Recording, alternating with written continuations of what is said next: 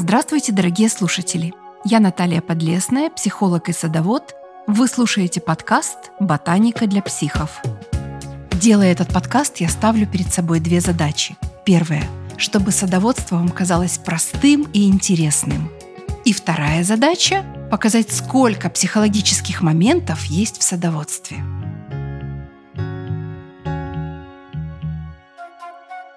Мне хочется опять, как в прошлом подкасте, сказать, что осень — это отличное время для планирования посадки деревьев, ну и для самой посадки тоже. И если у вас совсем маленький садик, а вы хотите яблоню, то вам придется сажать карликовые сорта. Вообще нужно сказать, что рост дерева зависит от подвоя, от того, на чем привита яблоня. Любой сорт яблони можно привить на сильно рослый или карликовый подвой. То есть правильнее всего обсуждать даже не карликовые подвои, а какие сорта можно привить на карликовый подвой. Если честно, их сотни. Вам нужно будет выбрать любимый сорт. Но я, конечно, буду рассказывать про то, что я бы вам рекомендовала. Я расскажу про сорта, которые особенно хорошо показали себя на карликовых подвоях в Украине и нравятся лично мне. Первое – это новозеландский сорт Бребурн. Он является вообще одним из самых популярных в настоящее время. Вот знаете, как бывают песни на хайпе, шутки на хайпе, вот это яблоня на хайпе. Дерево среднерослое, с незагущенной, такой компактной кроной.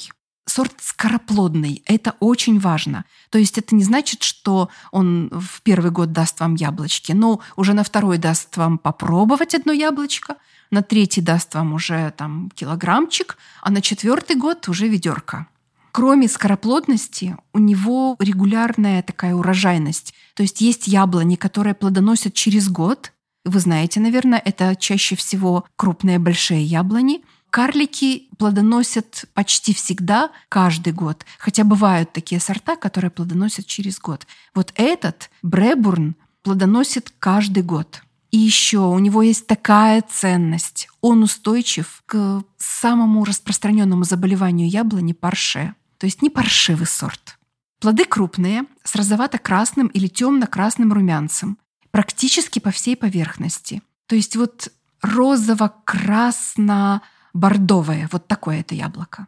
Мякоть плотная, очень плотная, и она, знаете, кремовая. Бывают белые, бывает розовая, да, мякоть, а это совершенно кремового цвета, хрустящая, скалывающаяся, сочная, гармоничная, кисло-сладкая, отличного вкуса 5 баллов. Понимаете? 5 баллов — это дегустационная оценка. Дело в том, что 5 баллов — это высший результат. Как правило, этот сорт созревает поздно, на две недели позже даже там, я не знаю, Golden Delicious. Наверное, нужно говорить, что он созревает э, в конце октября. В холодильнике Бребурн может храниться до мая. Сорт просто идеальный. И при этом еще яблоки отличаются высокой транспортабельностью. Но если вы соберетесь делать бизнес, то Бребурн — это вообще отличный выбор. А, у меня полный рот слюны, поэтому я должна сделать паузу. Я просто представила это яблоко. Следующее яблоня ели Женева. Ели Женева. Он выведен на опытной станции Женева в Нью-Йорке, как ни странно, еще в 1967 году. А, то есть достаточно старый сорт. Но он появился в Польше где-то в 80-х годах, и в Польше его начали распространять. У нас это дерево уже распространено, и его можно купить почти в каждом плодовом рассаднике или садовом центре. Дерево растет не сильно, поэтому отлично прививается на карликовый подвой. Очень рано вступает в период плодоношения. Очень рано это значит, что с третьего года. Плодоносит умеренно. То есть, вот знаете, это та яблоня, которая вам даст два ведра и не больше. Цветет рано, тогда, когда цветет вишня. Вот этим яблоня удивительна. Следующий сорт — это найдарет. А, Найдарет – это красный мутант известного сорта Айдарет. Айдарет все знают, он продается у нас во всех супермаркетах. А Найдарет недавно появился в рассадниках и в садовых центрах. Ну, недавно это лет пять. А, то есть деревья уже подросли, И уже точно известно, что у них хорошая, но небольшая урожайность. Рост у него средний, ну, средне-слабый, я бы сказала. Крона шаровидная, густая, со слегка свисающими ветвями и многочисленными короткими побегами. Следующий сорт – это пинова. Мне кажется, пинову все знают по супермаркетам. Это яблоня позднезимняя, начало плодоношения у нее четвертый год. Плоды одномерные, вот все очень похожие, весом 180-200 граммов. Мякоть очень сочная, ароматная, кисло-сладкая и дегустационная оценка 4,6 баллов. Это очень много, потому что большинство десертных яблок все-таки имеют 4,5. Урожайность. Урожайность внимание, 100 килограммов с дерева. То есть дерево невысокое, а урожай у него как у высокого.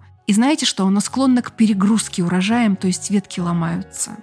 Ну вот так можно перечислять еще пару десятков сортов, я все-таки выбрала вам любимые. И, конечно же, нужно поговорить о колоновидных сортах яблони. А, знаете, что это такое? Наверное, слышали. Колоновидная яблоня – это натуральный клон яблони, у которого отсутствуют боковые ветки. Когда-то в Британской Колумбии, это в Канаде, а, на старой яблоне сорта Макинтош, которой насчитывалось там лет 50, нашли необычную ветку, а точнее на ней было необычно большое количество листвы и плодов, и совершенно отсутствовали боковые ответвления. Это произошло в 1964 году, когда я родилась. Данная спонтанная мутация, конечно, не осталась без внимания. На такие вещи всегда обращают внимание селекционеры. И ее размножили. Со временем при помощи нее специалисты создали много сортов колоновидных яблонь. При этом трудились над растением английские селекционеры графства Кент и специалисты из разных стран. Но все-таки Кент считает себя родиной колоновидных яблонь. Где-то в 1976 году уже удалось получить, распространить, вернее, образцы первой яблони сорта Макинтош, распространить по всему миру. Значит, ученые выяснили, что такие необычные характеристики колоновидной яблони, они зависят от гена. Если вам интересно, ген называется СО. Просто смотрите, просто у этих растений от ствола ветки отходят под острым углом, а растут вдоль ствола проводника. И поэтому такие яблони, они внешне похожи на пирамидальные тополя. Вот представляете себе пирамидальный тополь? Вот точно так же, такие же пропорции имеет колоновидная яблоня. У такой яблоньки утолщенный ствол, и на нем множество веток, а на их верхушках, то есть на верхушке каждой веточки, располагаются цветовые почки. Ну, цветковые почки, которые потом превратятся, естественно, в плоды. Иногда колоновидные яблони выращивают даже в больших горшках, вот как украшение, как декорацию. Но вообще они реально похожи на игрушечки. Сортов колоновидных яблонь больше ста. Вы можете выбрать себе сорт по вкусу с любыми характеристиками. Но сразу вам скажу, дегустационные баллы у колоновидок не превышают 4,5. До 5, как я знаю, ни одна не дотянула. И есть у колоновидных яблонь недостаток. Они растут и плодоносят не более 20 лет. И еще их нужно усиленно поливать. У них очень слабая корневая система. У меня растут две колоновидные яблони, и я замучилась просто их поливать в жару. Потому что чуть не польешь, все, листья уже опустились. Теперь еще нужно рассказать, что существуют природные карлики, естественные карлики. То есть я же вначале вам рассказывала про карлики – привитые на карликовый подвой, потом про колоновидные карлики, а это природные карлики. Даже если вы будете их прививать на обычный подвой, их высота не превышает трех метров. Но вообще их не прививают. Первые такие яблони с вкусными плодами — это уральские карлики Мизунина. На Урале там, конечно, погодки, сами понимаете, не очень. Поэтому яблоня росла просто как в тундре, знаете, остелилась, как сланник. Все карлики Мазунина вообще странно ведут себя даже в Украине. Они так и стелятся, как сланник. У карликов Мизунина несколько сортов, но самым вкусным считается брат чудного. Там есть сорт чудной, а вот брат чудного самый вкусный. Ну вот что мне нравится в этих яблонях, с ними сад выглядит как японские гравюры. Знаете, когда яблоня стелится, как будто бы ее гнет ветром. И яблони занимают прям вот место кустарников. Я выращивала, ела эти плоды, но потом решила, что мой сад, он у меня просто не совсем маленький, позволяет мне выращивать и большие деревья. и мне ближе ровная вертикальная крона, и я, честно говоря, карликов Мизунина извела. И теперь жалею. Ну, мне нужно было их просто выкопать, пересадить куда-то, где бы они хорошо смотрелись. Если вы можете их достать, купить, карликовые яблони, то, конечно, они понравятся вам как декорацию и просто как достаточно вкусное яблоко. А, короче, вы можете выбрать либо яблони на низкорослом подвое, либо колонну, либо природного карлика в маленький сад. Ну, в общем, чудо агрономии и селекции. Теперь все доступно. Ну, пока, психи.